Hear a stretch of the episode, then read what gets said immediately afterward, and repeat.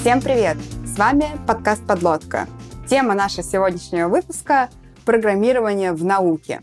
И выпуск со мной сегодня ведет и будет э, погружаться не только в программирование, но и в науку. Отвратительная подводка, ничего не придумала. Но хорошо, что со мной сегодня Женя Котел, он скрасит э, эту отвратительную подводку к выпуску. Да-да-да, всем привет. Подводка на самом деле не такая уж отвратительная, все хорошо.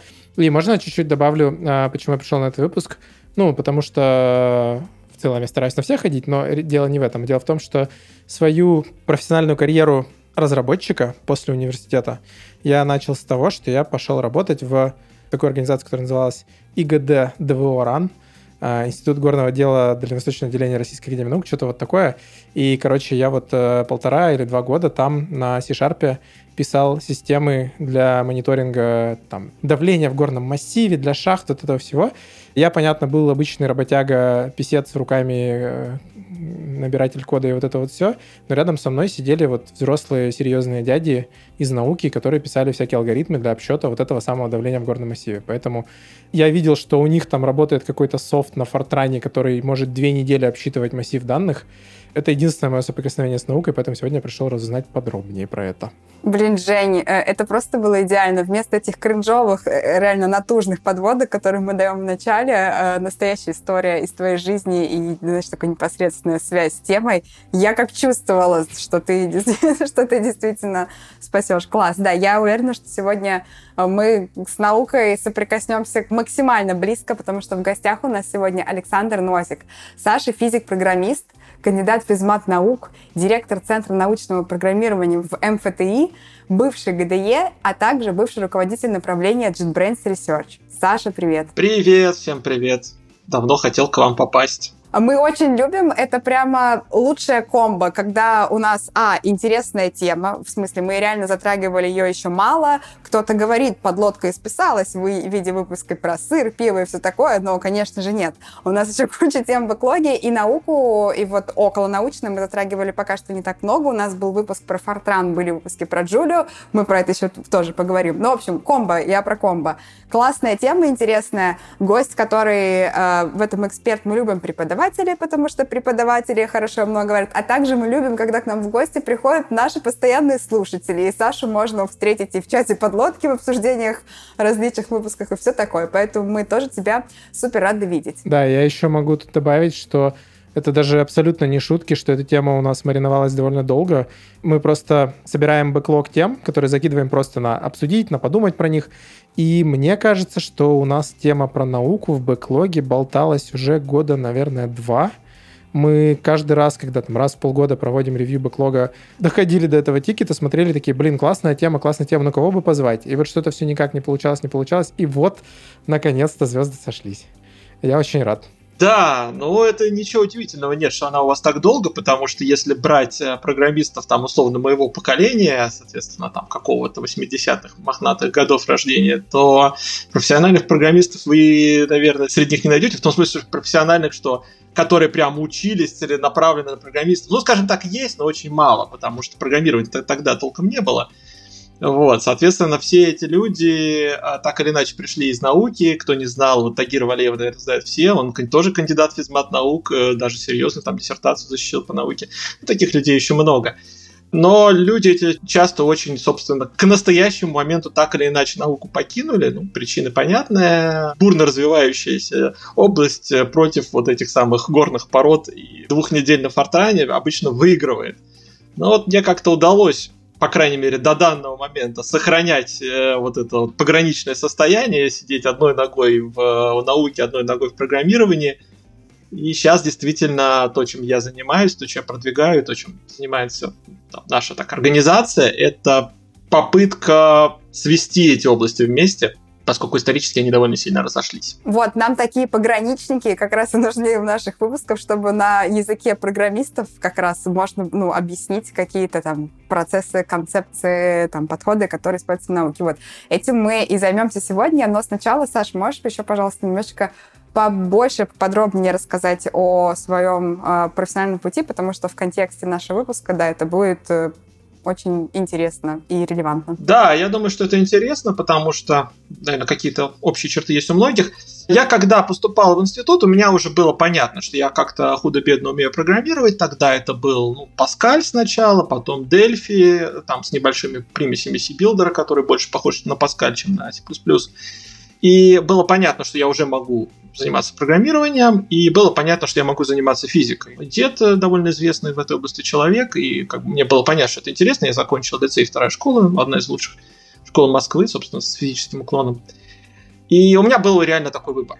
И я пошел в физику, потому что я взвесил за и против и сказал, что, ну, как бы уже тогда было понятно, что в программировании будет больше денег, но мне было понятно также, что в физике задачи интереснее. И я сказал, что деньги я всегда успею найти, а вот интересной задачи, наверное, нет.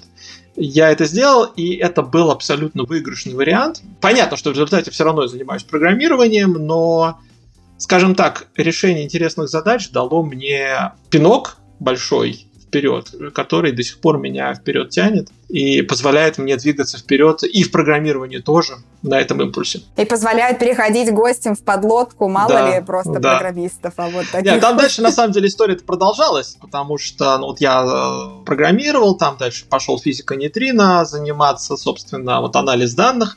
Это, кстати, тоже забавная история. Ну, там просто сложилось так, что у моего руководителя не было на меня времени, хотя он был очень выдающийся ученый, академик Лобашов, очень крутой, но у него не было особенно времени со мной возиться, и я себе задачу придумал сам.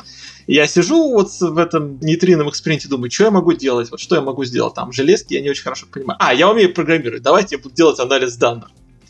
Я стал заниматься анализом данных, и я его сделал. На самом деле, один из самых сложных анализов данных, который есть в физике вообще, и физике частиц в частности. Я сделал аналитические системы, оказалось потом очень оригинальное и интересное, хотя мне казалось, что это какая-то самоделка.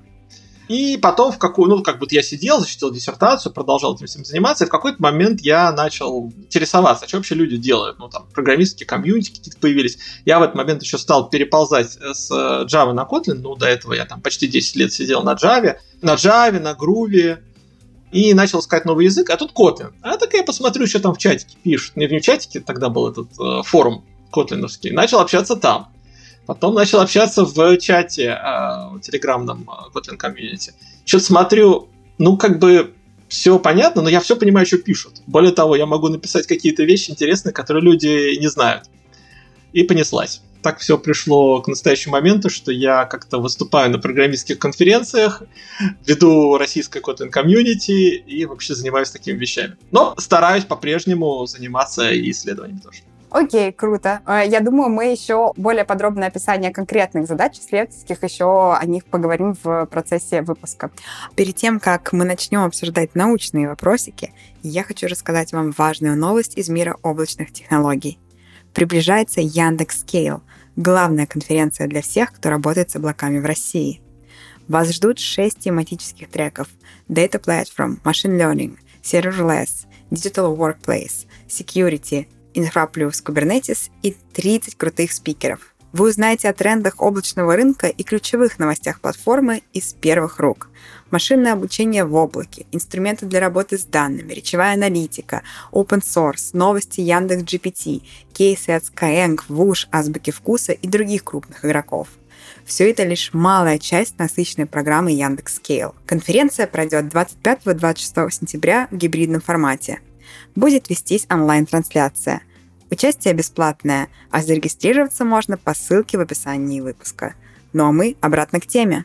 Начать тогда я традиционно предлагаю, как все наши темы, с истории, но мне кажется, вот в контексте вопроса программирования в науке это максимально будет к месту. Я, конечно, не предлагаю обсуждать сейчас вообще историю программирования и там создание аналитической машины Бэббиджа, хотя можно сделать про это отдельный выпуск, возможно, стоит положить бэклог, но про историю, наверное, интересно будет говорить, как э, научные вызовы и задачи повлияли на развитие и становление программирования. Да, ну, начать надо с того, что все-таки все современное программирование так или иначе взялось в науке. Понятно, что все там смотрели фильм про Алана Тьюринга, как он делал эту машину, для того, чтобы расшифровывать шифры, да, но это на самом деле правда, действительно, в тот момент это была актуальная задача.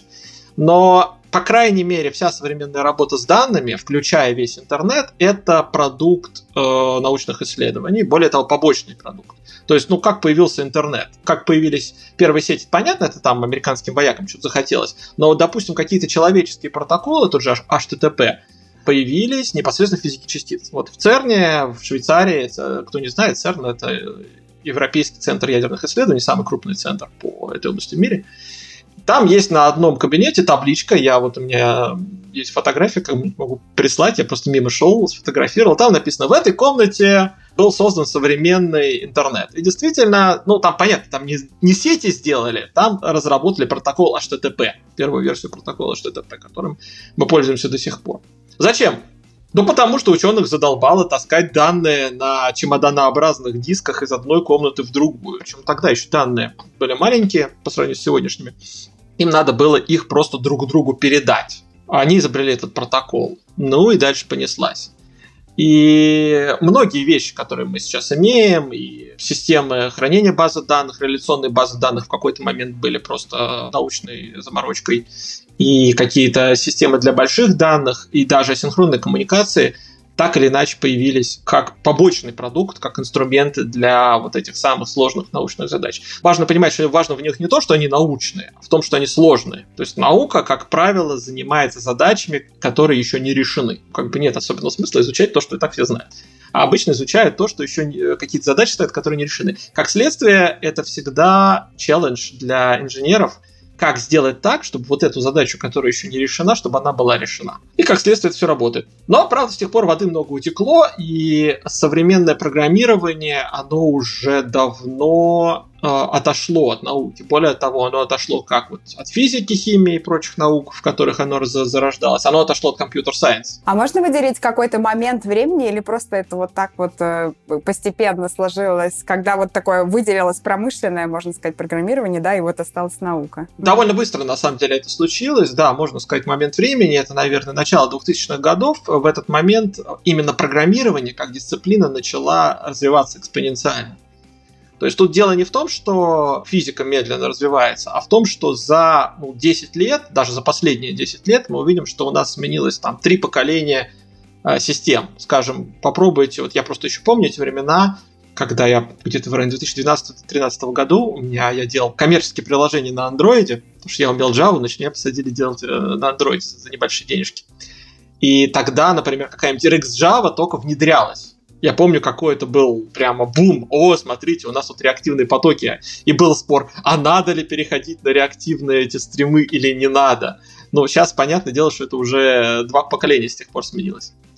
Так вот, наверное, ключевой момент, это, вот, как я говорю, начало где-то 2000-х годов, когда появились языки верхнего уровня, то есть, ну, та же самая Java, Python пошел в рост – в этот момент вот этот раскол прям очень сильно усилился. Кажется, как раз появление задач несложных, вот ты хорошо описал, что наука решает сложные задачи, а как раз, ну, условно несложных, таких прикладных. Все эти наши интернет-магазины, там ла-ла-ла-ла-ла, развитие интернета, ну, в том числе привело к большому количеству ну, потребности просто вот создания, да, такого количества обычных, э, так сказать, программ. Да, оно пошло в индустрию, но это не только в этом дело. А на самом деле, если мы посмотрим сложность современной веб-инфраструктуры, она весьма большая.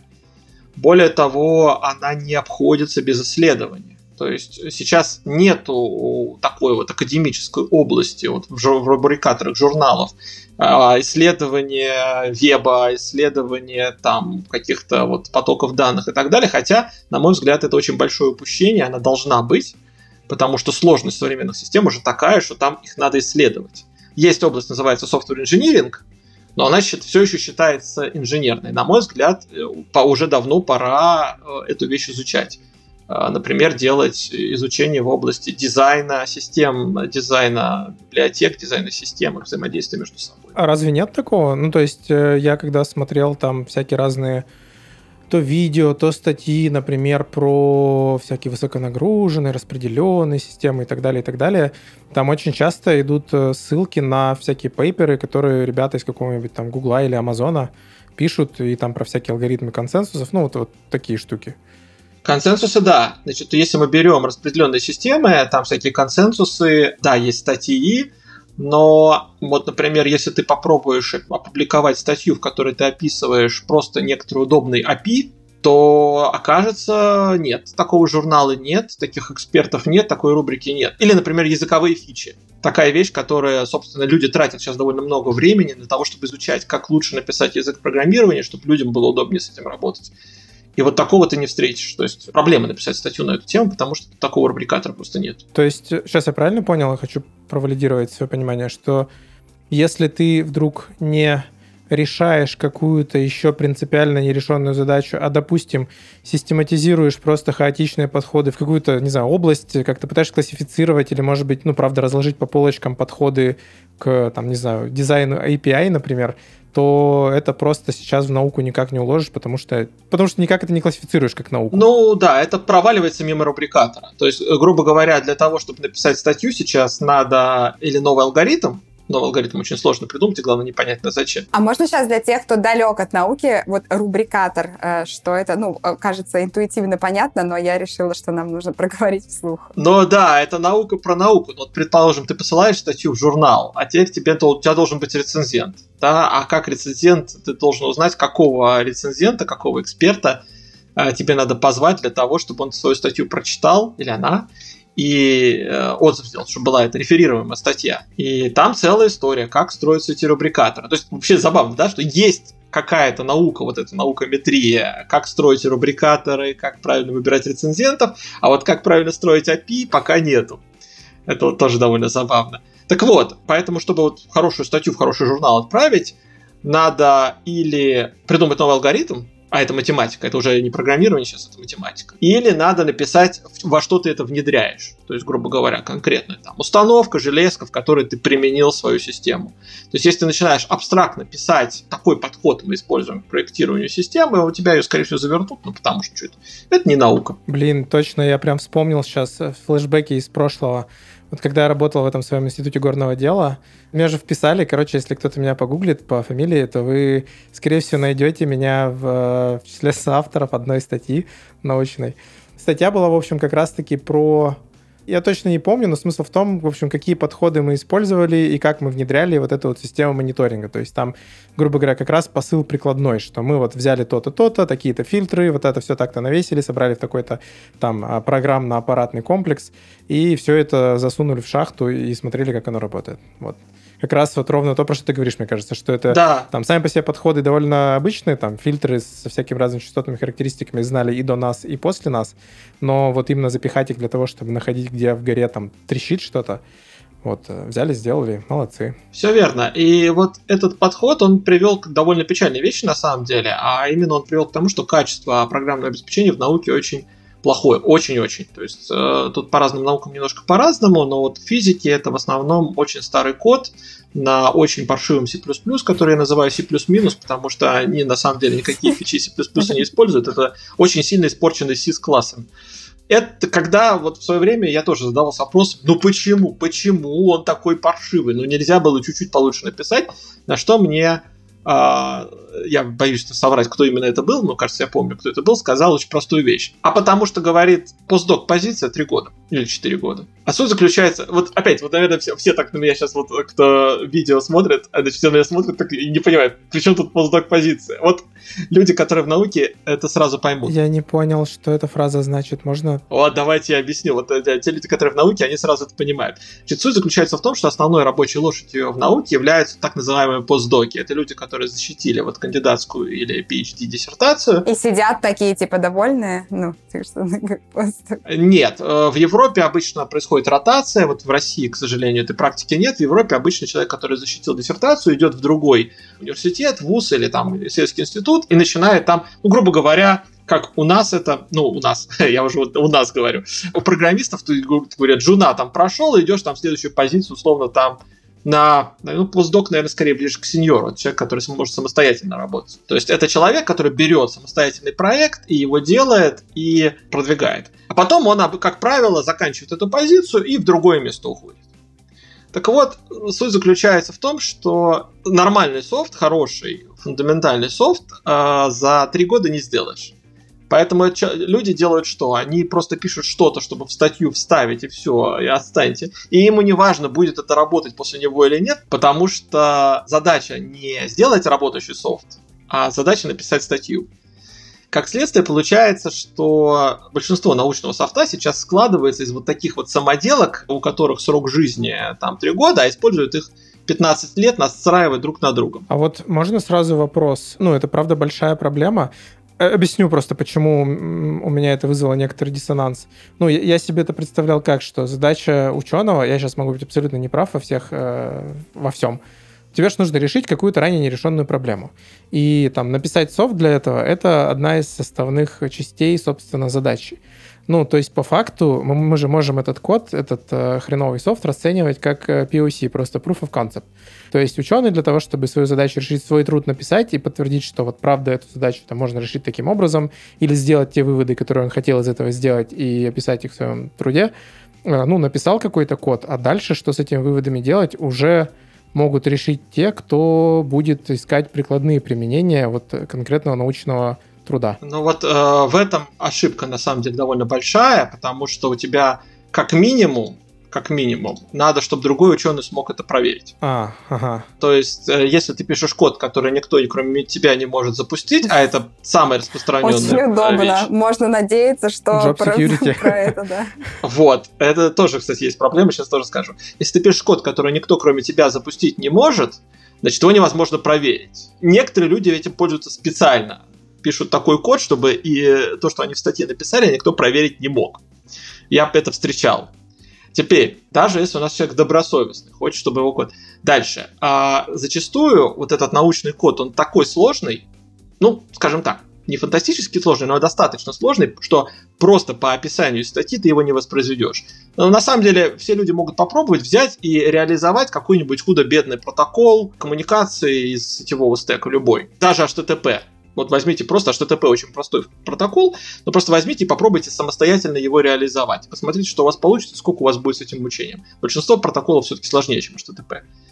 И без кода, без некоторого решения, которое можно потом взять куда-то вставить, каждый человек, который попробует реализовать то, что написано в статье на практике, потратит на это время, сравнимое с тем, которое автор потратил на то, чтобы это написать. И до недавнего времени, собственно, это была прям очень большая проблема и в компьютер-сайенс тоже, потому что время от написания статьи до промышленной реализации составляло много лет. Это до сих пор, вообще говоря, так. Если возьмете, мы сейчас э, новая концепция инженерная, это концепция, которая написана в статьях много лет назад. Почему? Ну, потому что вот так. Потому что кто-то, это кто-то из инженеров должен взять и потратить время на то, чтобы это повторить. И проблема воспроизводимости научных результатов, проблема воспроизводимости анализа э, данных, она сейчас прямо очень острая, как бы ее пытаются решать разными способами. Прикреплять к публикациям кода рекомендуется но тоже не решение, потому что, например, зачастую этот код прикрепляют, но он такого качества, что он ни черта не работает. И в физике эта проблема стоит очень остро. Если мы посмотрим тот код, на котором до сих пор сидят физики по частицам, он весьма страшный. Ко мне приходят ребята, они сначала говорят, да, да, да, физика, тут все круто. Потом они, когда чуть-чуть подучились программировать, ну, потому что физики зачастую не учатся программировать, им работает, и ладно. А вот ребята у меня, которые учатся программировать, они потом на это смотрят, говорят, а, нет, только не это, я никогда не буду с этим больше работать. Могу пару примеров э, рассказать. Еще одна проблема связана с тем, что многие физики, у них программирование ассоциируется с радиотехникой до сих пор, потому что это близко к железкам, то есть как бы они думают, что ну вот я схемку спаяю, а программа это довесок к, к вот этому детектору, который я сделал. Кто угодно может написать программу, ну, любой школьник может написать программу. И это делается по остаточному принципу, это очень большая проблема, эта проблема, кстати говоря, сейчас пролезла сильно в индустрию железячную, потому что э, софта хорошего для оборудования очень-очень мало, практически нет. Хороший софт низкого уровня, драйвера для железок, а вот э, софт пользовательского уровня там просто адище творится.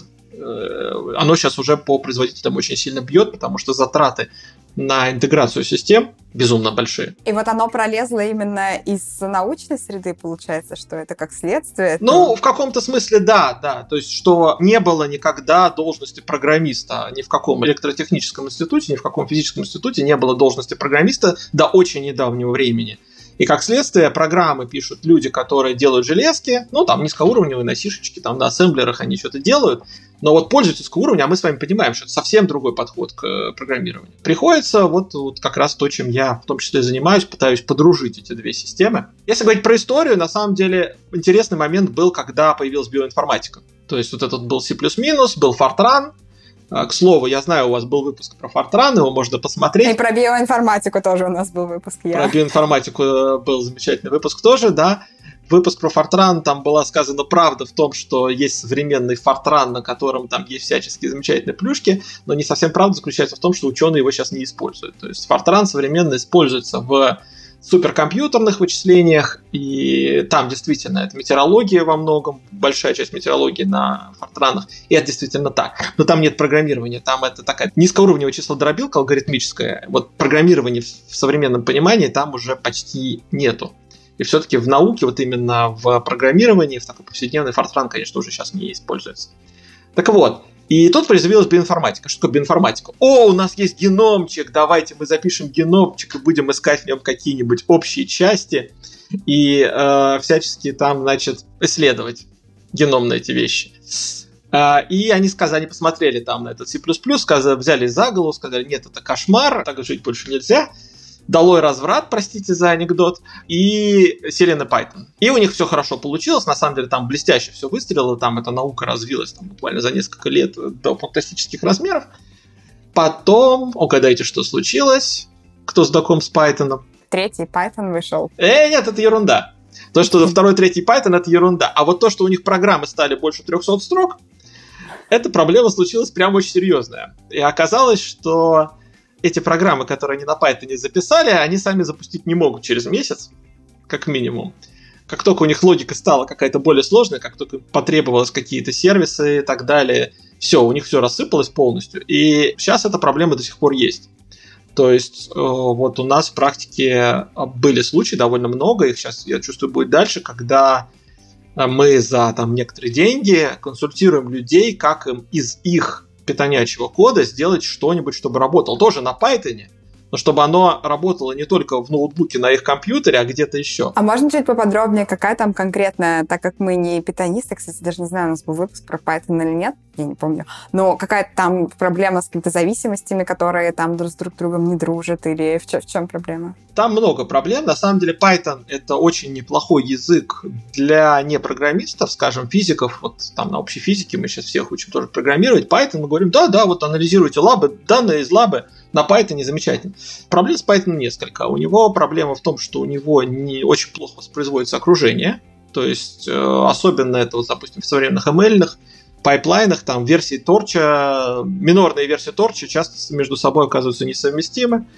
И для того, чтобы питоновский э, какой-то код работал, единственный способ его в докер залить, и вот гипсы, и вот понятно, никакого непотребства. То есть, если вы пытаетесь запустить на другом компьютере, зачастую это адище. Э, в Python нет типов, и, соответственно, на самом деле, в Python есть типы, только вы про них не знаете. Если попробуйте в NumPy присвоить into float, вы увидите, что в Python на самом деле есть типы. Но неважно. Отсутствие явной типизации и отсутствие явной структуризации кода э, форсированно приводит к тому, что когда программа разрастается там больше там условных там 300-1000 строк, э, у вас ошибки начинают просто сыпаться все время, вы тратите на отладку гораздо больше времени, чем на написание кода. На порядке больше. То есть единственный способ этого избежать, это обвешивать все тестами в два слоя, то есть покрытие тестом питоновского кода должно быть ну, близко к 100%. Принято ли вообще в научной среде покрывать тестами свой? Вот, отличный вопрос. Значит, э, обычно задача ученого как можно быстрее добиться результата, описать тесты это уже ерунда. Но вот питоновский код, если его не покрывать тестами, он превращается в тыкву просто очень быстро. Из-за отсутствия строгой системы типов и многих других вещей. Поэтому с Python существует большая проблема. Кстати говоря, опять же, эта проблема сейчас существует в индустрии, но наверняка вы сталкивались с дата-сайентистами. Дата-сайентисты считают себя программистами, но зачастую, я не говорю про всех, но зачастую а, это люди, которые занимаются все-таки работой с данными, какими-то ML-моделями, но они не сильно задумываются о том, как то, что они делают, потом ложится в какие-то системы работы с данными более крупные, pipeline ы и так далее. И вот в моем опыте очень часто бывает, что дата-сайентист радостный, условный там аналитик, прибегает, вот смотрите, у меня ноутбук, он все считает, вот смотри, какие красивые картинки. А теперь, пожалуйста, возьми и встрой это в какой-нибудь Android а у него там Torch на гигабайт, в зависимости только самого Torch а. В общем, все начинается весело, и зачастую возникает такой ситуация бутерброда, грубо говоря, для того, чтобы для дата-сайентиста данные дошли, у вас должен быть дата-инженер, наверняка у вас был выпуск, я, правда, такого не помню, который эти данные доводит. Ну, там, допустим, на JVM все, э, там, SPA, этот Apache Spark, и Hadoop и всякие прочие. А на выходе у него должно быть приложение, которое в сервис рекомендательный должно это отдать. То есть вот этот вот дата-сайентист на своем питоне, он с двух сторон обложен программистами, но и у него там двойная конверсия происходит по дороге с большой потерей точности и, и, и разума тоже.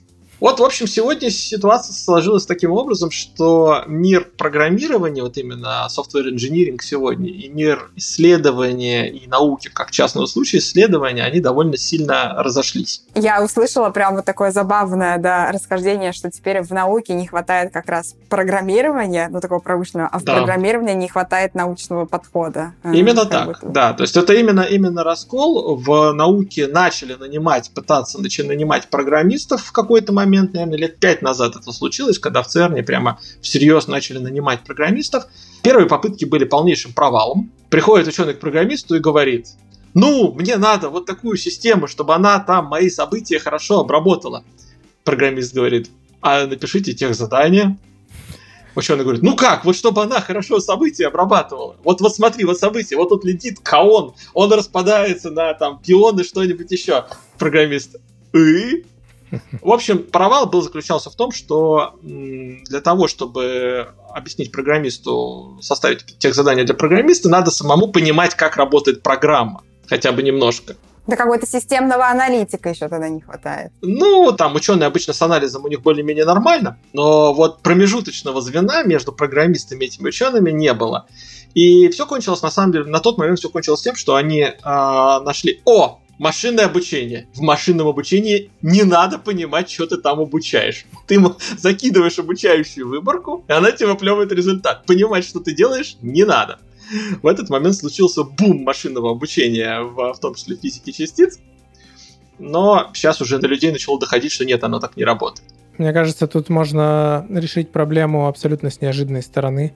Просто заслать в науку десант девопс-евангелистов всяких разных, чтобы ученым прививать DevOps практики, культуру и все остальное. Ну, типа, пишешь код. Так и есть. Учишься его мейнтейнить, в общем, вот все, как бы код, э, ты отвечаешь и за сам код, и за то, как его запускать, и вот это вот все.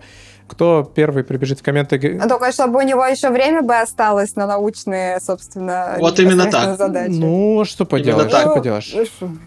Да. На самом деле оно так и происходит. Вот я сегодня сидел, весь день занимался DevOps ом, по сути настраивал инфраструктуру для работы лаборатории. На самом деле оно так и происходит. Э, приходят люди, которые что-то умеют, они начинают сами поднимать pipeline ы, они сами начинают continuous integration делать и каким-то образом это интегрируется. Возникает, собственно, вот эта вот каста физиков-программистов, она пока очень узенькая, очень маленькая, их таких очень людей очень мало, но она возникает. Я, конечно, уверен, что и химики, и биологи, и сейчас уже вот художники-программисты, вот можете Антона а, Архипова У нас позвать. был выпуск именно был, про точно то, что был, ты я говоришь. забыл. Да, да, да. Да, это, это на самом деле тоже совершенно замечательная вещь. То есть художники, музыканты, программисты тоже появляются, так что я думаю, что это неизбежно. А, ну, до недавнего времени тоже была проблема с э, зарплатами, потому что сманить человека с индустриальным опытом даже в Европе, где раскол между зарплатами ученых и программистов гораздо меньше, чем в России, человек после банка ему сложно заманить его на зарплату там, научного сотрудника. Особенно учитывая, что ему нечем отчитываться. Вспоминаем про статьи, да? То есть человек сидит, KPI у него это с публикацией, а публикацию он сделать не может, он код пишет. Блин, я представил себе обратную ситуацию, если в науку нагнать э, клевых, мощных менеджеров из бигтеха, и посмотреть, как они попытаются провести performance review у ученых. О, это классный вопрос. У которых нет, как бы, они код-то не за deliver или никакой толком, возможно. Они, возможно, сидели исследования занимались. Это отличный вопрос. Это отличный вопрос, на самом деле, потому что методология исследовательская и методология разработки коммерческая, она очень разная. То есть меня тут в прошлом семестре посадили со студентами делать проект на скраме. Ну, то есть у нас был... э, Я правильно произношу? Я все время забываю, как его произносить правильно. Скрам, скрам, да. Скрам. Вот. Можем Значит- скрум, он будет веселее. Да, Scrum. И там исследовательский проект, э, там дизайн э, системы для создания научных публикаций, собственно. И там по условиям проекта надо было работать, собственно, в этом самом скраме, старипоинты, за неделю планировать задания, и их эффективность оценивалась не столько по тому, как оно получилось, насколько они выдерживают эту методологию. Это был катастрофа. Ну, то есть, как бы мы там все сделали, они там как-то все раскатали, правда, в лучших стилях сделали какого-то монстра Франкенштейна из трех языков, ну ладно. А проблема была в том, что я- им поставили довольно плохие оценки. Меньше, чем они заслужили. Почему? Ну, потому что невозможно в э, режиме исследования распланировать работу на месяц и даже на неделю вперед. Мы что-то начинаем делать, потом оно не получается, мы полностью меняем парадигму на ходу. Невозможно понять, что ты будешь делать завтра, и невозможно тем более распланировать какие-то сторипоинты. И с этой проблемой мы сталкиваемся довольно много, когда мы начинаем работать с индустриальными заказчиками, которые тоже, они говорят, ну как, мы должны написать тех задание, в котором будет написано, что будет в результате. Какой value, какой deliverables. Но мы на что говорим заказчик? Товарищ заказчик, значит, ну, оно так не работает, потому что мы делаем исследование, мы не знаем, то есть как бы мы не знаем, какой будет результат, будет он ли он вообще. Мы можем расписать спектр возможных результатов, но мы не можем сказать, что в точности будет, потому что у нас ну, типовая история, когда у нас возникает тех задание, примерно через месяц работы тех задание меняется с точностью на 100%. Потому что мы понимаем, что та методика, с которой мы планировали работать, она не годится. Это же самый настоящий agile как раз получается. То, ради чего Да, все и Да, совершенно верно. То есть это, это такой agile, который agile всех agile, все вместе взятых. Но проблема в том, что он настолько не форматированный, и что его нельзя вот какими-то такими простыми рамками загнать в какой-то результат. А э, контракты надо как-то подписать, него уже должно быть что-то быть. Индустриалы привыкли, что ну, они подписывают, они знают, что они на выходе примерно получат. И это проблема, да, то есть это проблема организовать вообще вот эту вот э, историю каким-то образом, чтобы она была всем удобна, всем выгодна, ну как-то выкручиваемся, сразу предупреждаем, там договариваемся с заказчиком на берегу, что, дескать, мы понимаем, тех заданий все хорошо, но результат будет ему не со... в результате будет что-то совсем другое. Это всегда так происходит. Ну да, представляю себе, приходишь ты к ученому и говоришь, э, будем работать по скраму, поэтому э, на все исследования тебе год, но через месяц покажи мне, пожалуйста, MVP научного прорыва. Именно так. Именно так, да. Не, ну тут даже когда понятно, что задача решается, э, может быть по дороге полностью изменена методология. Например, ты выясняешь, что вот этот подход, который ты исходно планировал, он не годится, а надо использовать вообще какую-то другую историю. Благородная почва, мне кажется, в целом для миллиона тысяч шуток в виде скрам-мастера в научном центре, коллеги все на ретро и все такое. Нет, Воя, Воя, вот когда начали пытаться вводить какие-то эффективные контракты э, и так далее, Воя было очень много, потому что даже вот единственная метрика, которая более-менее соответствует научному подходу, это количество научных публикаций, это в конце концов плохая метрика, потому что неправда, что тот, у кого больше статей, больше работает. Это абсолютно неправда. То есть отсутствие статей, наверное, означает, что ты что-то по науке не делаешь, но по количеству ни о чем судить нельзя, когда за это начинают премировать деньгами, в общем, это приводит к печальным результатам. Все как у нас, проблема KPI. Я хотела коммент, пока далеко не шли, по поводу девопсов. Меня все не покидает э, эта мысль, как я сказала. Я вот единственное, что не представляю, мне кажется, что очень сложно быть э, экспертом во многих э, областях сразу. Понятно, что не обязательно быть экспертом в DevOps практиках, чтобы ну, супер классно деливерить, но все равно. Вот поэтому у нас в компаниях, я имею в виду в индустрии тоже, DevOps это же не человек, но тем не менее все знают, что у нас там именно на, на роль DevOps. Мы все слушали Пашу, да. Но, тем не менее, далеко не всегда получается так, чтобы действительно просто это были классные практики, и все в них умели. В итоге все равно этим занимаются выделенные люди, которые в том числе стараются и культуру насадить, но в том числе и инфраструктуру там своими же руками инструмент поддерживают. Вот мне кажется, что в науке как будто бы придет к тому же, будет вот эта вот каста, которая, ну, вот такой прослойкой тоже будет. Все равно останутся супер-супер научники, научники, так можно сказать или нет, да. которые будут отрицать необходимость этого, и вот как-то вы с ними будете э, дружиться. Нет, э, совершенно верно, но пока ситуация такая, что это действительно универсалы. Это люди, которые занимаются тем и другим и третьим, и в этом есть, скажем так, научный выхлоп в виде статей от этого, конечно, страдает, но с другой стороны, мне кажется, что это вот это вот связующее звено очень важно. Ну, пример вот могу привести. Вот у нас есть Петр Климай, человек э, защитил диссертацию по черным дырам. Я вот сейчас не помню точно формулировку, он теоретик черным дырам. Сейчас он э, занимается, его команда, они занимаются тем, что они на Нике, это коллайдер в Дубне, они делают инфраструктуру. По сути, дев, ну, как это можно назвать девопсом, хотя это такой сильно научный девопс.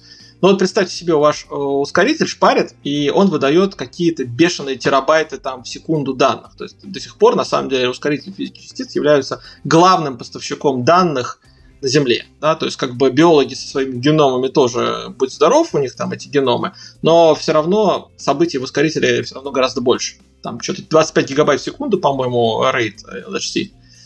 И эти данные шпарятся, хранятся в каких-то кошмарных бинарных форматах э, изобретения ЦЕРНа могу подробнее рассказать, но это, это, это, да, это просто боль. Вот, и дальше надо людям, которые с ними работают, анализируют эти данные, надо эти данные забирать. И как бы, если у тебя просто вот лежат эти терабайты данных, для того, чтобы просто из них сделать выборку, надо их все скачать, но понятно, что это работать сейчас не будет. Поэтому что делают люди? Люди делают, э, например, кэширующие базы данных, по сути, поисковые базы данных, которые делают, ну, сканируют вот всю эту огромный массив данных, выбирают какие-то фичи, и дальше по запросу, на Kotlin, кстати, все написано, все по запросу делает э, такую вот промежуточную базу данных, в которых можно поставить запрос и получить выборку, конечность данных. Они, причем, они там сделали исследование, например, сравнили э, эффективность э, PostgreSQL с эффективностью Cassandra. То есть э, в таких задачах традиционно считается, что Cassandra лучше, распределенная база данных, вот, а у них получилось, что она лучше, но, например, когда они начали попытаться модифицировать запросы, то есть, ну, типичная исследовательская деятельность. То есть как только шаг в сторону от того запроса, под который она оптимизирована, там все рассыпается. То есть они это исследование баз данных делали изначально не ради исследования баз данных и скорости да. там, доступа, а ради вот этой задачи непосредственно Совершенно верно. физической. Okay. Совершенно верно. То есть это побочный продукт, но статью научную написали, да, она вышла. А куда она попала в рубрикаторе? Нет, она понятно, что они а, это как данные с ускорителя, да, то есть она к ускорителю прицеплена, а, а не к исследованию баз данных. Хотя базы данных сейчас уже на самом деле уже входит постепенно во всякие рубрикаторы, так что тут э, все несколько лучше. А интересно сейчас, где курица, где яйцо. А нельзя ли, например, для таких задач, да, где тебе нужно там перемолоть какие-то терабайты данных, которых очень много, взять какой-нибудь AWS или гугловское облако, у которых есть там полномасштабный арсенал всякого разного тулинга, чтобы обрабатывать быстро на распределенных И людей, кластерах. которые это все вот, уже... вот, вот я сначала такой подумал, что а почему бы вместо того, чтобы там садиться писать свою базу, не пойти и заплатить Гуглу просто какие-то миллионы, которые точно у Церна есть, и все. А потом подумал, а Google же, наверное, нанимает людей, чтобы проектировать такие штуки, в том числе и из всяких вот... Это тоже ученых. верно. Это, кстати, я знаю кучу примеров, когда люди, ну, это в основном не по софту, а по железу, когда люди заключают специально контракты, например, с учеными, мы даем вам бесплатно свою железку, а вы нам пишете отчет о том, как она работает. В этом смысле с софтом, мне кажется, могло бы быть что-то похожее. Значит, тут история более сложная, потому что да, люди, конечно, пытались это сделать. Но, например, в частности, там оказывается, вот мы приходим к той проблеме, которую я исходно говорил, что качество софта такое, вот, на котором мы работаем, что оно не... Допустим, вот этот вот самый CERN root, в котором работает вся эта индустрия физики частиц, под него, по-моему, только недавно научились делать докера даже. То есть просто, чтобы его забрать, запустить на какой-то машине, не своей, это целая история. Запустить его на Амазоне, я думаю, вообще слабо себе представляю, насколько это. А ничем, кроме него, этот формат данных не читается. Mm-hmm. То есть там настолько много всякого легаси. Мы сейчас пытаемся от этого избавляться. Ну как? Ну, единственный способ это делить все на сервисы, опять же и через веб конвертировать в какие-то человеческие форматы и работать. Но вот просто взять, запустить это на Амазоне не получится. Плюс, на самом деле, там э, размеры данных такие, что никакой Amazon и Google не справится. То есть, скажем, с Дубной это с Никой может справиться, А с тем, что летит из ЦЕРНа, нет. Там уже специализированная hardware инфраструктура, специализированная абсолютно. Тут скорее, вот опять же, оно работает генератором для промышленности новых концепций, потому что никаких стандартных облачных способов для этого не хватит. А вот можно тут тоже с вопросиком заречу. Мы начали про это говорить в контексте таких специалистов, э, исследователей, универсалов, э, физиков, программистов и так далее и тому подобное. Но вот непосредственно в этой задаче насколько необходимы знания, собственно, научные, я имею в виду там физики, частиц и так далее и тому подобное, потому что в итоге, опять же, эта задача звучит как чисто задача программирования. Ну, в общем, там, разобраться, все круто сделать с базами данных. Необходимо. То есть ты должна понимать, э, что ты анализируешь, вот что это за структура события, потому что физик тебе зачастую, если он не программист, он не может формулировать эту задачу в программистских терминах. То есть, например, он понимает, что такое событие физическое, но он не понимает, как оно представлено в виде там вот выборок, которые SQL запросов, которые ты делаешь. То есть без понимания, что это делается, много раз проходили. На самом деле даже сейчас э, лучшие представители из мира Data Science говорят, что ты не можешь делать этот анализ, не понимая того, что ты анализируешь. Угу, предметной области, окей. Да, именно предметной области. Без нее не получается. Здесь это абсолютно так. Вот мы сколько мы делали аналитические системы, во-первых, нам надо для того, чтобы поставить задачу, нам клиент не может поставить задачу достаточно четко, чтобы ее можно было прямо брать и делать. Мы должны разработать методику, а для этого мы должны погрузиться в предметную область. Другое дело, что тебе, наверное, не обязательно быть звездой ученым в этом плане. Тебе достаточно, да, в смысле. Да, Окей, да, вот, да, вот да. это то вот. Есть, э, я вот этот баланс пытаюсь найти просто в своей голове. Да, то есть тут, конечно же, наверное, невозможно объять необъятное и человек, который этим занимается, чуть-чуть отходит от там, фундаментальной науки, чуть-чуть меньше в этом понимает. Хотя вот те люди, с которыми я работаю, пока они в науке тоже достаточно. Но это, наверное, скорее так, первопроходцы, да? которые могут позволить себе быть универсалами. В среднем, конечно, да. То есть мы предполагаем, что люди, которые этим будут заниматься, они чуть хуже, чуть меньше знают науку, э, вот предметную область, но чуть больше программирования. То есть вот мы, у нас сейчас магистратура как раз научное программирование, мы как раз уменьшаем людям количество предметов по физике, добавляя им предметов по программированию наоборот. Программистам докидываем какие-то предметные курсы. Очень круто. У меня, я несколько вопросов в стек положила. Мы из разных частей плана похватали темы, но мне все нравится, они все идеально складываются. Мы начали немножечко говорить про техстек, когда мы начали говорить про проблемы, собственно, в науке. И сейчас мы уже про вот новые задачи поговорили, Kotlin упомянули. Вот, Саша, давай тогда, может быть, еще немножечко пробежимся по ну, языкам и технологиям, которые используются. Мы про Джулию не поговорили, а хотели, тем более, что выпуск у нас тоже был про тему. И про Kotlin, да, можно немножечко поговорить. И про Rust остался вопрос, раз мы говорили про C++, идеальная шутка для Твиттера. Вот, тоже хотелось бы узнать, а, прижился ли Rust, как вроде бы та самая классная замена более простая или нет, э, замена плюса. Да, я часто слышу мнение такое о том, что э, язык не важен, потому что хороший там программист может написать написать на любом языке, но я про это статью все время написал несколько лет назад. Хороший программист может написать на любом языке, но он не будет писать на любом языке, да, он будет писать на том языке, на котором удобно. На самом деле язык все-таки это важно, особенно если у вас ограниченная квалификация. А, как правильно сама сказала, нельзя быть сильным во всем, то есть мы ожидаем, что наши физики все-таки они не супер крутые программисты или вообще не программисты. Поэтому очень много проблем, которые сейчас есть, это наследство, конечно, C++. Я не говорю, что C++ плохой язык, хотя я, безусловно, так считаю, но э, проблема там на самом деле не в этом. Проблема в том, что для более-менее нормального написания программ на C++ надо иметь просто хороший опыт.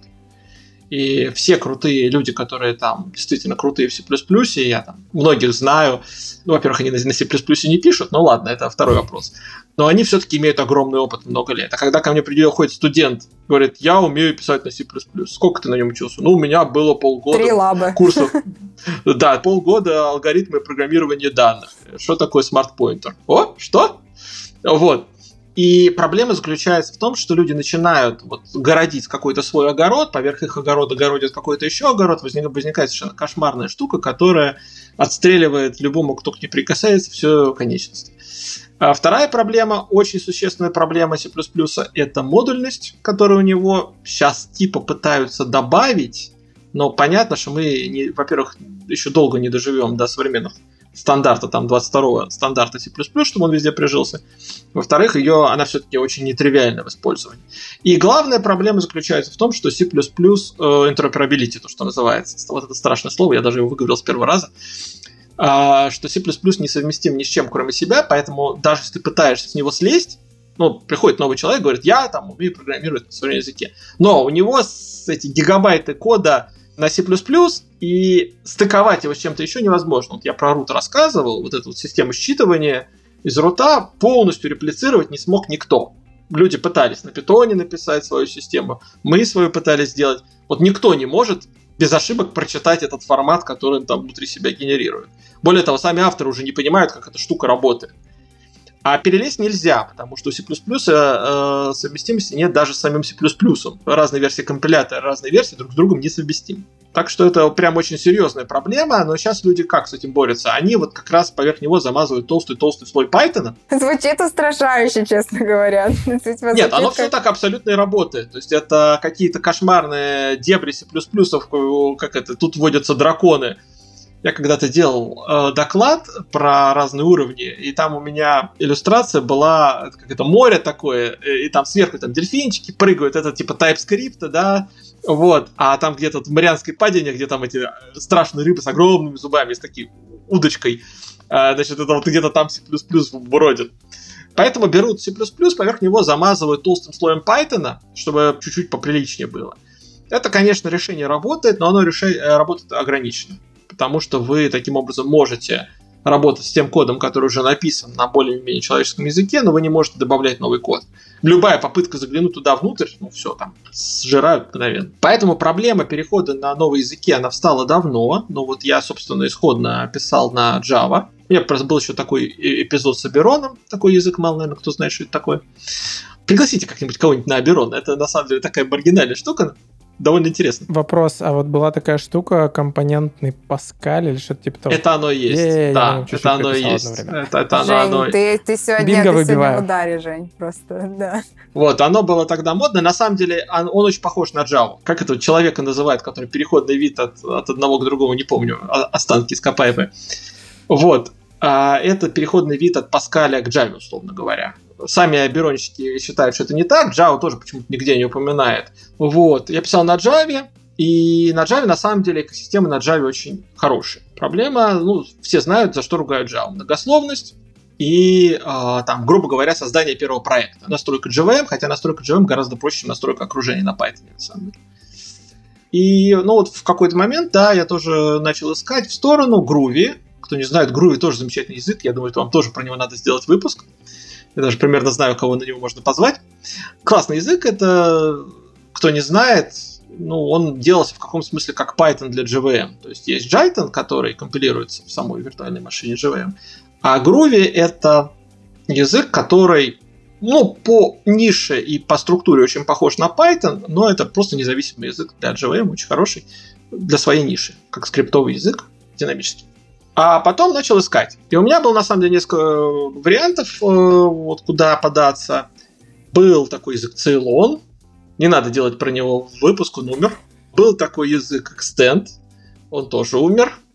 Э, была такая языка Scala. Ну, пока еще не умерла. И раз тоже в этот момент был. И Джулия, кстати, была тоже. Но Джулия, правда, была в пререлизе еще.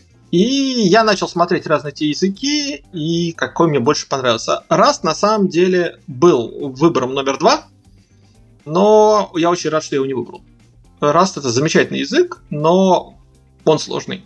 То есть у него прям очень существенный порог входа, и если, опять же, профессиональные программисты, он, безусловно, в любой день недели я предпочту его C++, но просто потому, что тот человек, который будет писать вот этот кошмарный код на C++, на расте просто не сможет написать. Но это и плюс, и минус, да? То есть на расте гораздо меньше кошмарного кода, потому что обычно люди до него не, не доживают. Вот. А, но физики не потянут. Ну, невозможно. Физика научить таким сложным концепциям, как borrow checker, и там еще много других интересных вещей, типа макрос. И Kotlin в каком-то смысле, наверное, случайно. Ну, во-первых, ну, у него была хорошая поддержка, комьюнити была уже в этот момент, хотя это еще было немножко до релиза первого. И я напоролся на фреймворк, который называется Tornado FX. Он сейчас тоже умер.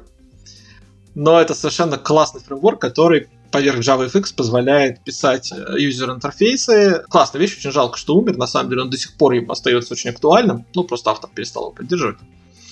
И это стало решающим фактором. Я уже не пишу на Tornado FX, я уже не пишу на JavaFX, но вот первичный выбор был сделан такой. Ну и потом понеслась. Kotlin полностью совместим и с Java, и на самом деле в большой степени с Groovy. Поэтому я просто переносил свои проекты туда.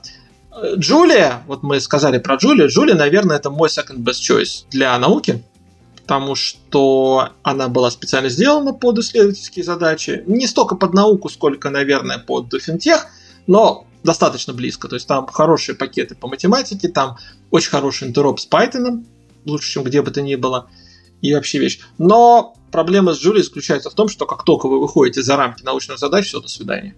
То есть делать какие-нибудь веб-сервисы на Джули — это самоубийство, там у вас э, несколько минут первый запуск, там у вас очень ограниченная конкурентность, то есть ее пытаются в Джули затащить, но там, там в зачаточном состоянии находится.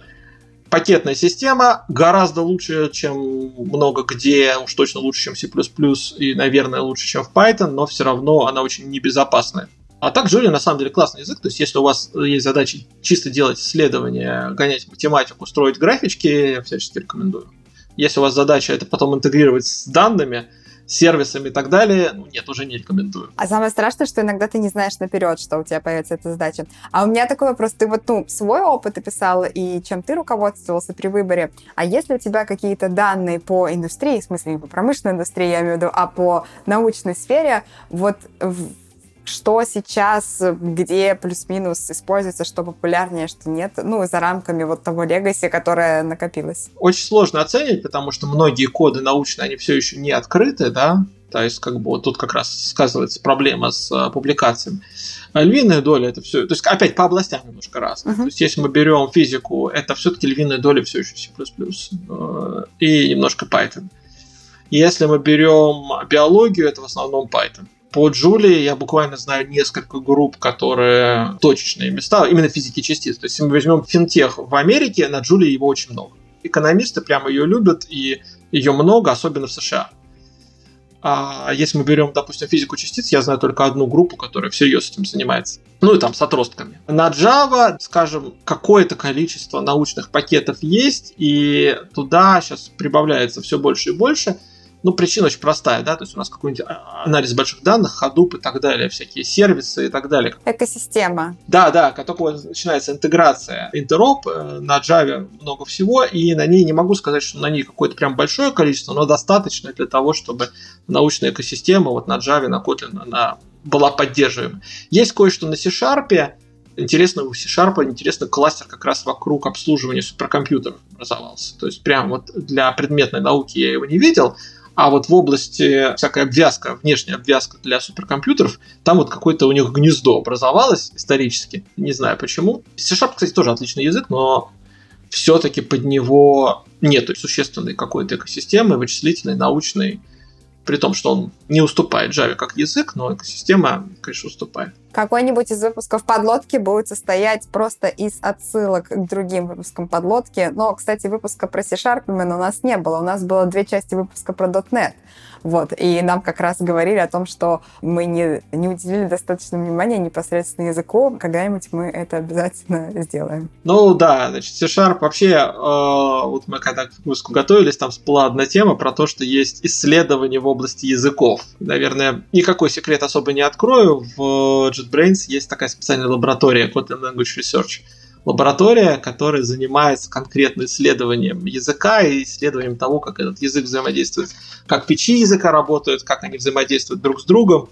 Это, на самом деле, на мой взгляд, абсолютно классная вещь, и ни в каком другом языке я такого не знаю. И понятно, там есть какая-нибудь Scala, которая целиком на 100% из research а состоит, но они немножко в другую сторону. Они исследуют какие-то, чтобы сделать нового, а не как это взаимодействует с тем, что уже есть. Как раз к вопросу того, к проникновению научных практик, собственно, в индустрию. Да, это важная тема. Я могу, наверное, даже соскочить с языкового обсуждения. Язык, языки можно, как известно, обсуждать абсолютно бесконечно. Да, мне кажется, мне хотелось такую общую картинку получить. Мне кажется, этого достаточно. После этого можно идти отдельно слушать выпуски подлодки про все перечисленные просто. Да-да-да, можно по отдельности послушать, и там своя специфика конкретно для науки, конечно, для нас важна гибкость и интероп. То есть все-таки ну, нереально требовать, чтобы все писали на одном языке. А значит, важно, чтобы оно хорошо стыковалось с существующими технологиями.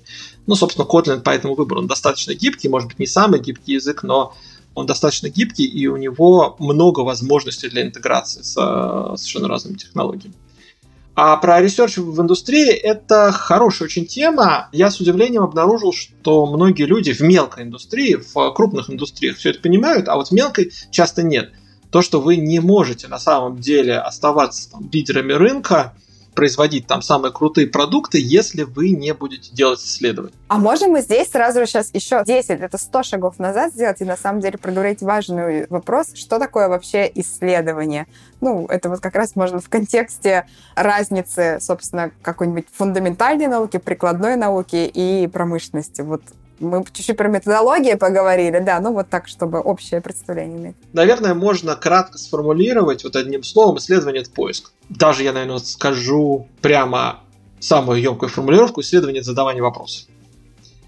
То есть поиск ответа на вопрос – это уже зачастую инженерия. То есть как сделать это, как добиться этого. А вот задавание вопросов, почему это, а не это, а почему бы не сделать вот так, а почему это так работает, это исследование. То есть, когда вы начинаете задавать вопросы, вы начинаете исследовать. Кстати говоря, отлично, спасибо, что спросила, потому что вот из этого определения получается очевидно, да, что если вы хотите делать э, что-то лучше, быстрее, выше, сильнее, вы должны делать исследование. То есть вы должны как улучшить, э, почему наши клиенты предпочитают это, нет, это что же исследование, ну, маркетинговое, например. Что будет, если мы возьмем другую технологию, можем ли мы там улучшить что-то и так далее. Все это требует исследований, и если возьмете любые крупные компании, Google, Microsoft и так далее, вы увидите, что у них огромное подразделение исследовательские, как внутренние исследования, так и открытые исследования. Это отдельная песня, почему нужно открытое исследование. А, это на отдельный выпуск. Вот. Но я могу сказать, что открытые нужны, потому что для исследования очень важна коммуникация. Исследователи плохо живут в изоляции, в неволе не размножаются.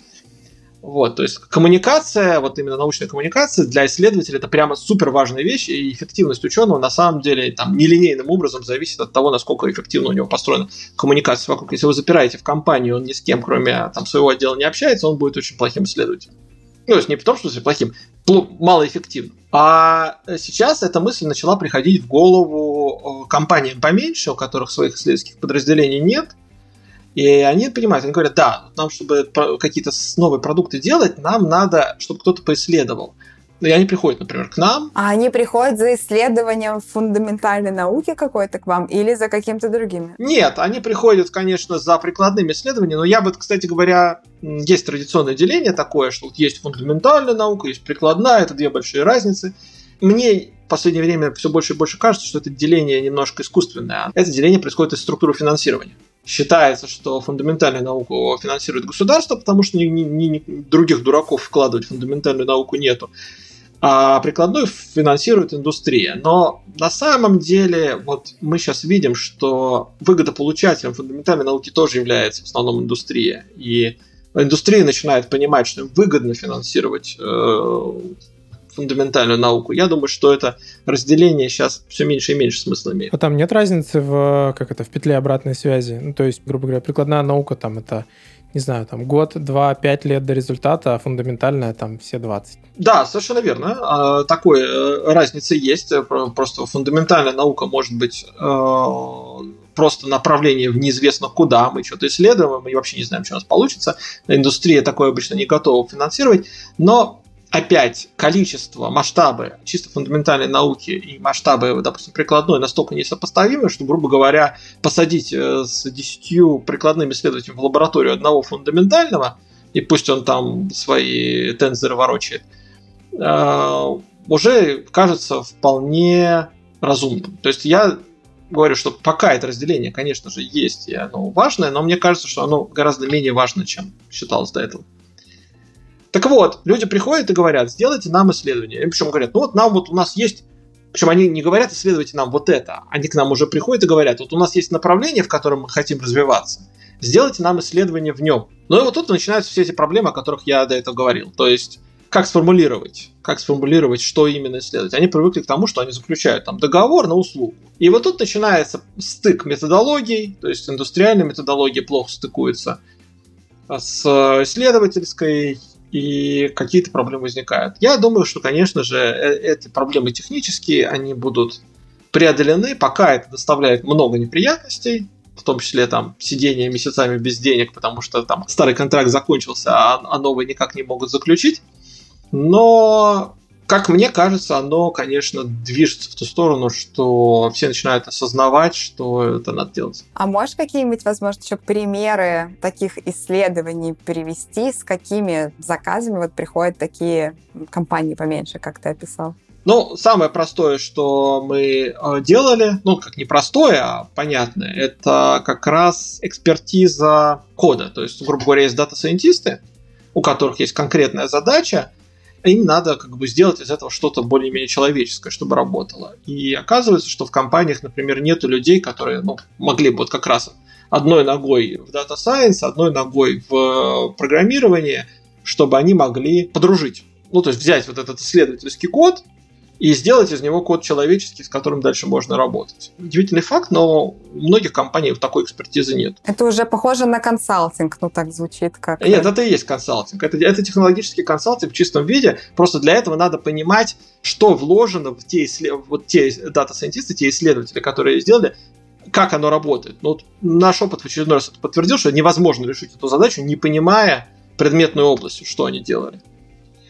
А, приходят компании, э, просят делать автоматические аналитические системы. Ну вот, например, там вот нефтяные скважины, у них там какие-то измерения, там бежит какая-то волна, там температура или что-то еще, и надо сделать систему, геофизику, которая с этой системой работает, он там загрузил данные, нажал кнопочку, и она ему определила, вот здесь, здесь и здесь там какая-то протечка, утечка по слоям разложена. Как бы это программный продукт самостоятельный, не полноценный пользовательский продукт, а такой специализированный.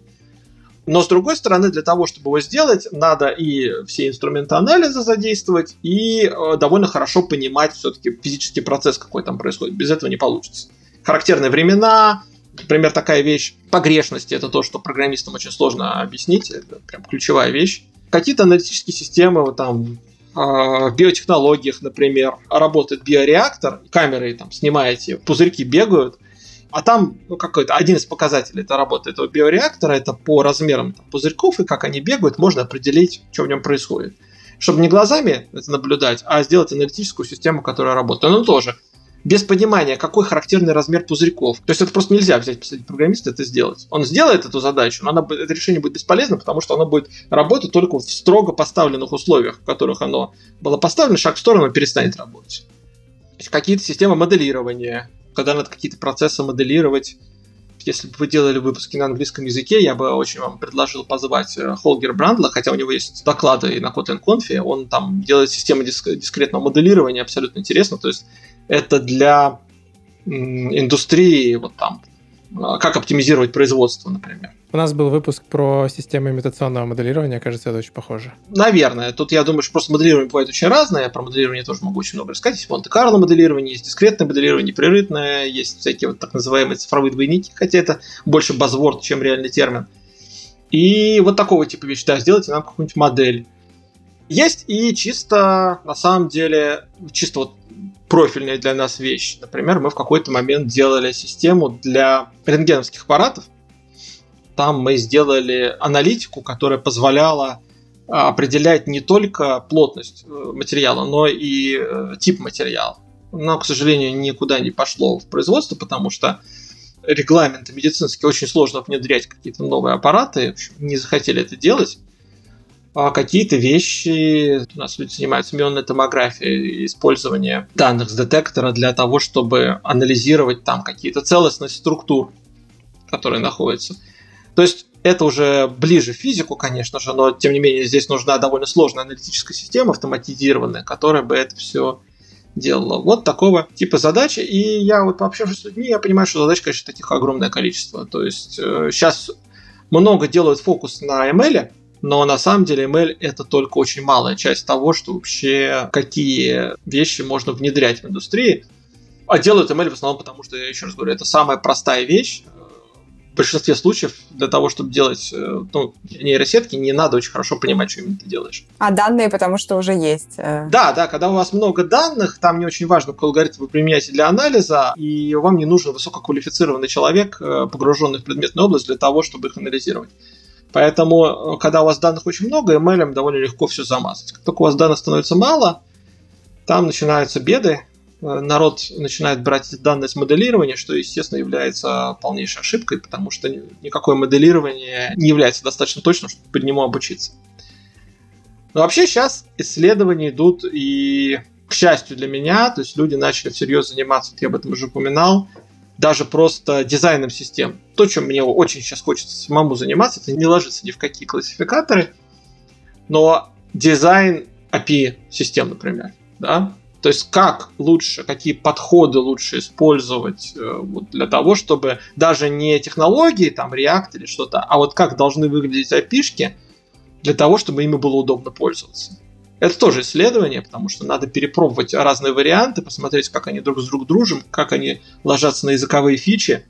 Это очень интересно, и, на мой взгляд, естественно, это очень полезно, потому что любое увеличение производительности программиста там на 10%, вы можете представить, сколько это денег, да? Тут как раз э, такой вопрос у меня еще в самом начале возник, когда ты как говорил, описывал проблему отсутствия вот э, нужных э, как-то записей, как правильно сказать, в рубрикаторе, отсутствие возможности категоризировать вот эти исследования, собственно, в индустрии и никуда их не прикрепить. А кто ну, как кто формирует вот этот рубрикатор, кто ответственен за то, чтобы... Ответственен, кто ответственен за то, чтобы это все появилось, как, какое будущее ждет это я так красиво подвожу к последнему такому пункту. Какое будущее ждет программирование в науке, с одной стороны, и научный метод, подход в программирование в индустрии? А, нет, если говорить про рубрикаторы, я закину вам ваше обсуждение, чтобы у вас потом было много подгорания в обсуждении.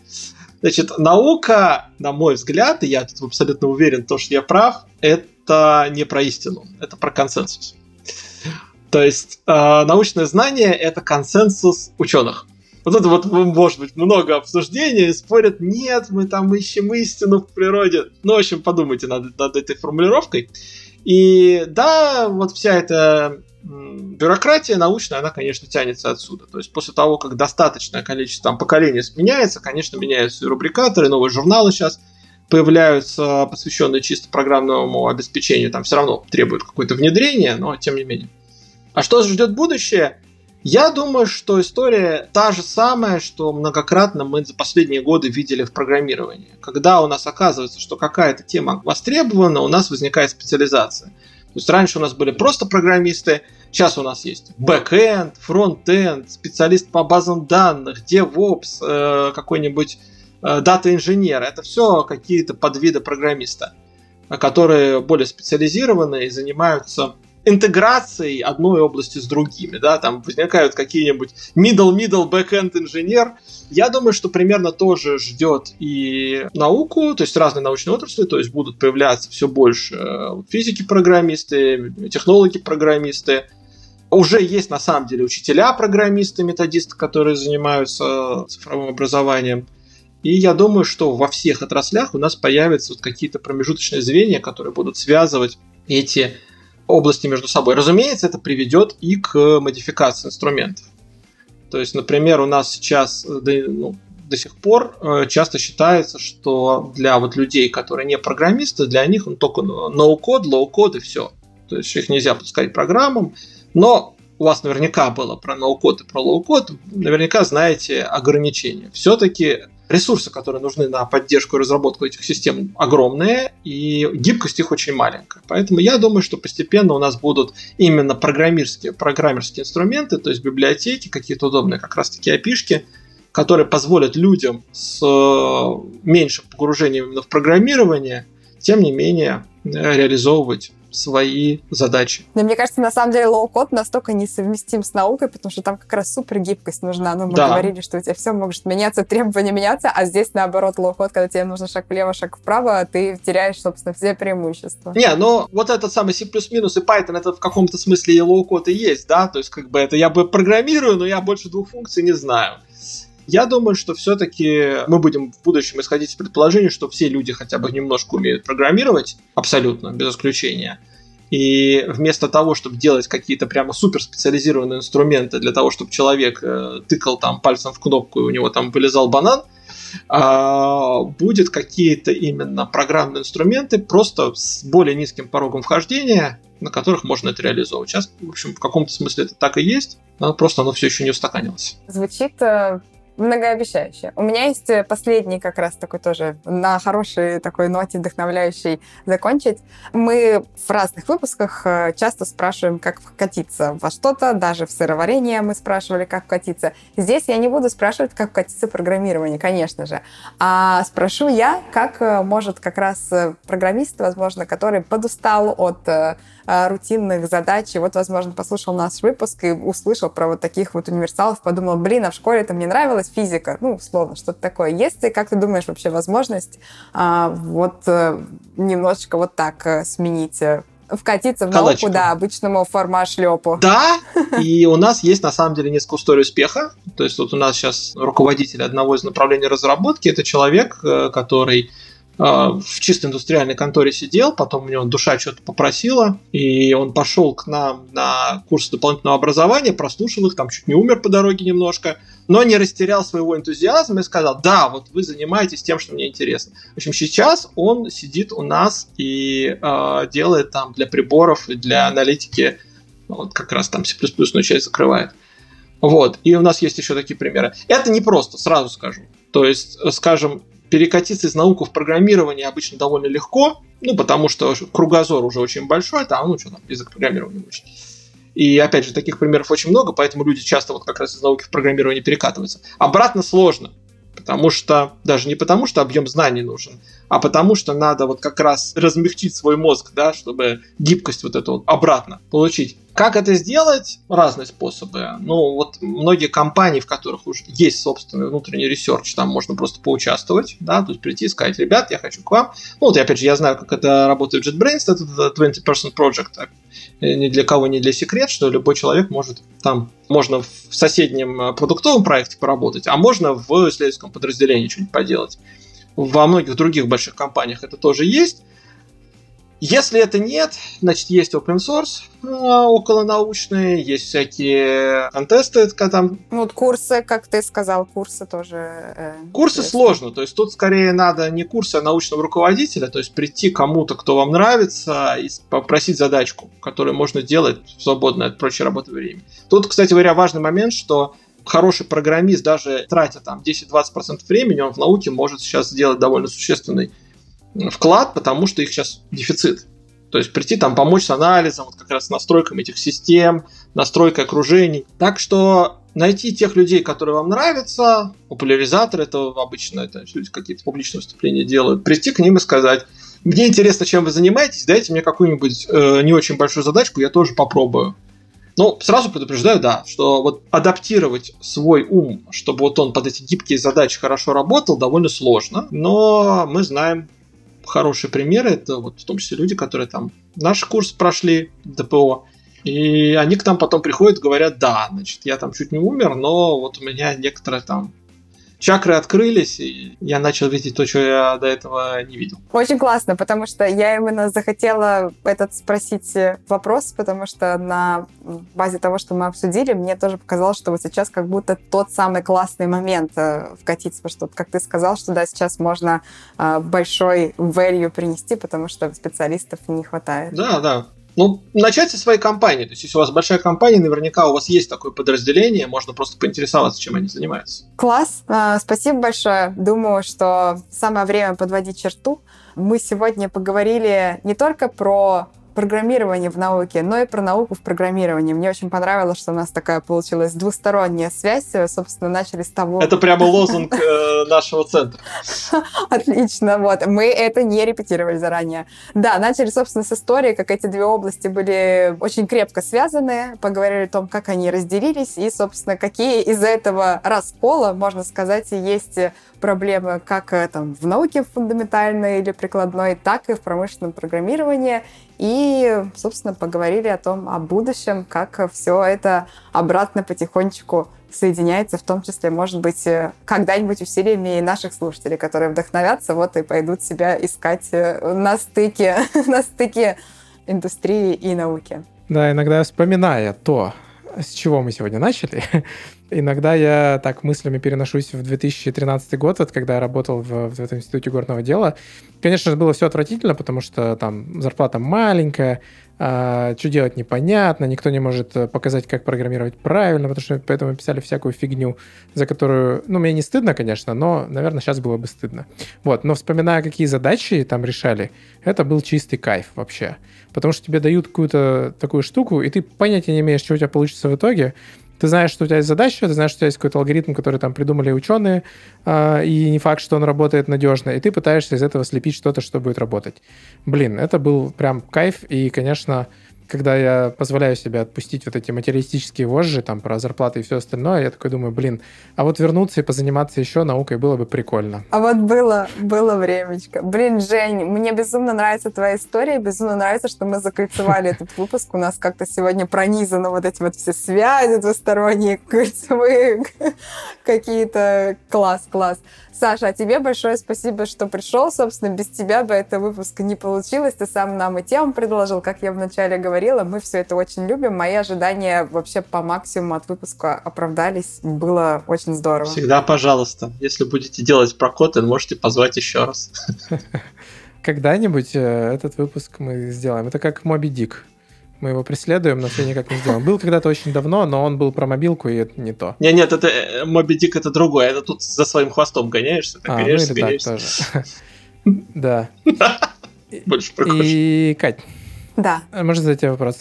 Конечно, можно. Что тебе нравится больше, чем быть э, самой чуткой ведущей подкаста, которая после первого же фидбэка про то, что нужно вернуть подведение черты, все-таки взяла и вернула его. Блин, Жень, спасибо, что заметил. Да, мы провели эксперимент, ну, не исследование, но эксперимент, и убрали подведение черты, потому что нам, э, честно, особенно после трехчасовых выпусков, э, бывает... Перестали видеть в этом смысл. Ты вроде смотришь в план, да?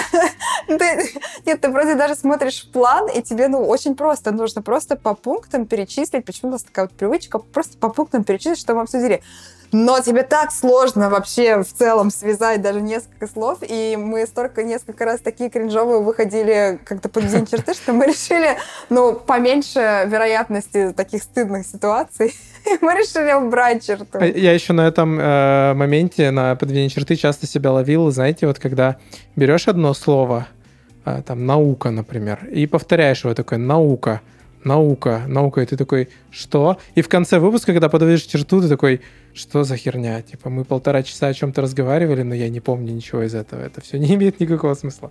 Все так было. Нам казалось максимально неловко, бесполезно, и мы в какой-то момент заленились и не стали. Просто задали вопрос там Стасу, не Стасу, и попрощались и ушли. И что вы думаете? Мы думали, это вот как э, в истории, чтобы никто не читает инструкции, туда можно какую-то пасхалку засунуть, никто не заметит. Но нам на YouTube пришли наши слушатели и сказали, Буквально зачем через вы убрали дня. черту? Да, зачем вы убрали черту? Вы этим отличаетесь от этих... Дуров, верни черту.